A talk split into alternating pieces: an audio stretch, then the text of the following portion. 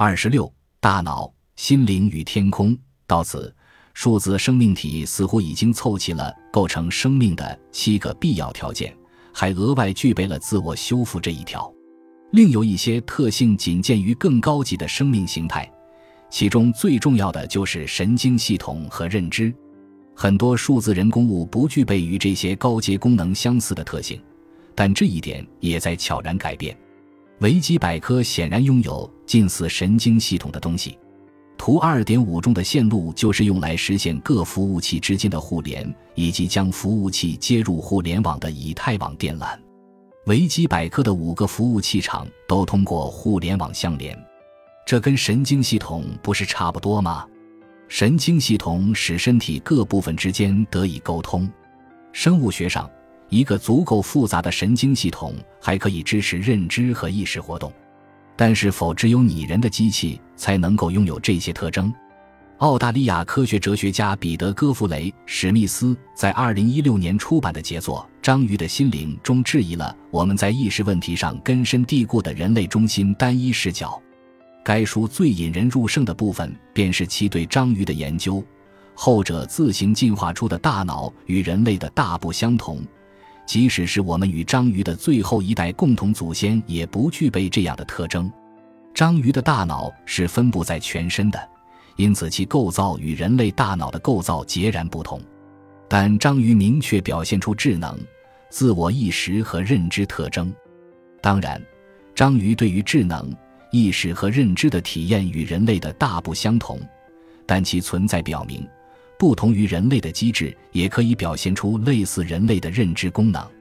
维基百科是否拥有类似认知或者意识的东西？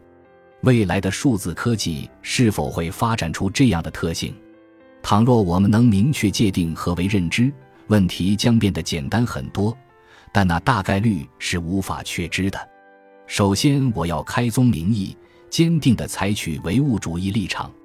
唯物主义认为心智和意识都是生物化学过程以及大脑通过传感器和执行器与身体及其所在环境发生物理交互的副产品。假如与此相反，人类的心智和意识源自无形的灵魂或其他非物质体，也就是丹尼特所说的奇迹组织，那么我实在不知该如何谈论硅基的机器和软件能否拥有这样的灵魂这类问题。如果没有唯物主义的立场，你就得向你的牧师、拉比、萨满、上师或者其他得到的意识咨询这个问题了。鄙人在宗教、灵修方面没有什么造诣，所以没有资格从这个角度解答这个问题。因此，无论你的信仰是怎样的，我们只有从唯物主义的角度进行探讨，接下来的内容才有意义。美国诗人埃米利·狄更生是一位具有先见之明的唯物主义者，他常在诗作中提到的头脑，若换作其他诗人，大概都会用灵魂一词来替代。举例一则，头脑比天空辽阔，因为把它们放在一起，一个能包含另一个，轻易而且还能容你。头脑比海洋更深，因为对比它们，蓝对蓝，一个能吸收另一个，像水桶也像海绵。头脑和上帝相等，因为称一称，一磅对一磅，它们如果有区别，就像音节不同于音响。前一章后半部分出现的哈佛大学认知心理学家史蒂芬·平克对这首诗的评论是：埃米利·狄更生的头脑比天空辽阔，前两节便开门见山地指出，头脑的宏大全部孕于大脑的活动当中。无论在这首诗还是在他的其他诗作中，狄更生都用的是头脑，而不是灵魂或者心智，似乎是在提示读者，我们的思维和体验的根源均是物质。没错，从某种意义上来讲，科学便是将人简化为一个重三磅、不那么好看的器官的生理活动。但这是一个怎样的器官啊？就凭它令人惊叹的奇巧复杂、爆炸性的组合、计算能力以及漫无边际的想象能力，头脑确实比天空还要辽阔。这首诗本身便是明证。仅仅是为了理解每一节诗的比喻，读者的大脑就必须将天空和大海都囊括其中，才能从头脑的视角看到天空和大海。头脑将产生天空这个概念的神经元放电模式与触发天空视觉感知的神经元放电模式联系在一起，从而将天空这个物理现象映射到了一个概念上。维基百科所做的本质上也是这种模式的链接，词条的链接本身便构成了在认知上对某个概念的理解。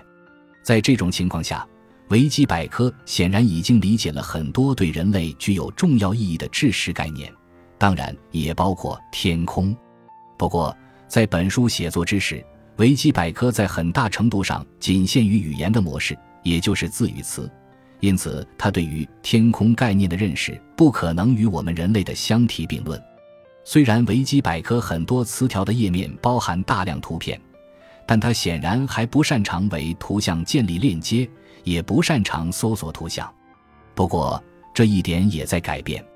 近年来，自动图像理解领域取得了巨大的进展，一些网站支持按给定图片搜索相似图片的操作。在未来，很可能我们点击图 二点七 上的云朵就能跳转到维基百科云词条的页面。狄更生的《头脑》比天空辽阔的第三节诉诸神性，但写法却十分怪异。平克对此点评道：神秘的最后一节令人惊讶地描写了像称甘蓝那样衡量上帝与大脑的重量。自这首诗问世以来，这一节一直令读者颇为疑惑。有些人从创世论视角对其进行解释，还有些人则从无神论角度进行解读。作者在此后两句中所使用的音韵学比喻，音响是无间隙的连续体，而音节则是从音响中切分出来的单元，具有某种泛神论的意味。上帝既无处不在，也无处可寻，而每个大脑都是无限的有限度量。如果有作为逻辑上的破绽，表现出一种神秘主义，大脑和上帝可能在某种意义上是同一种东西，以及不可知论。这里的模糊处理显然是诗人有意为之，恐怕没有人会认为某一种解读是唯一正确的版本。感谢您的收听，本集已经播讲完毕，喜欢请订阅专辑，关注主播，主页更多精彩内容等着你。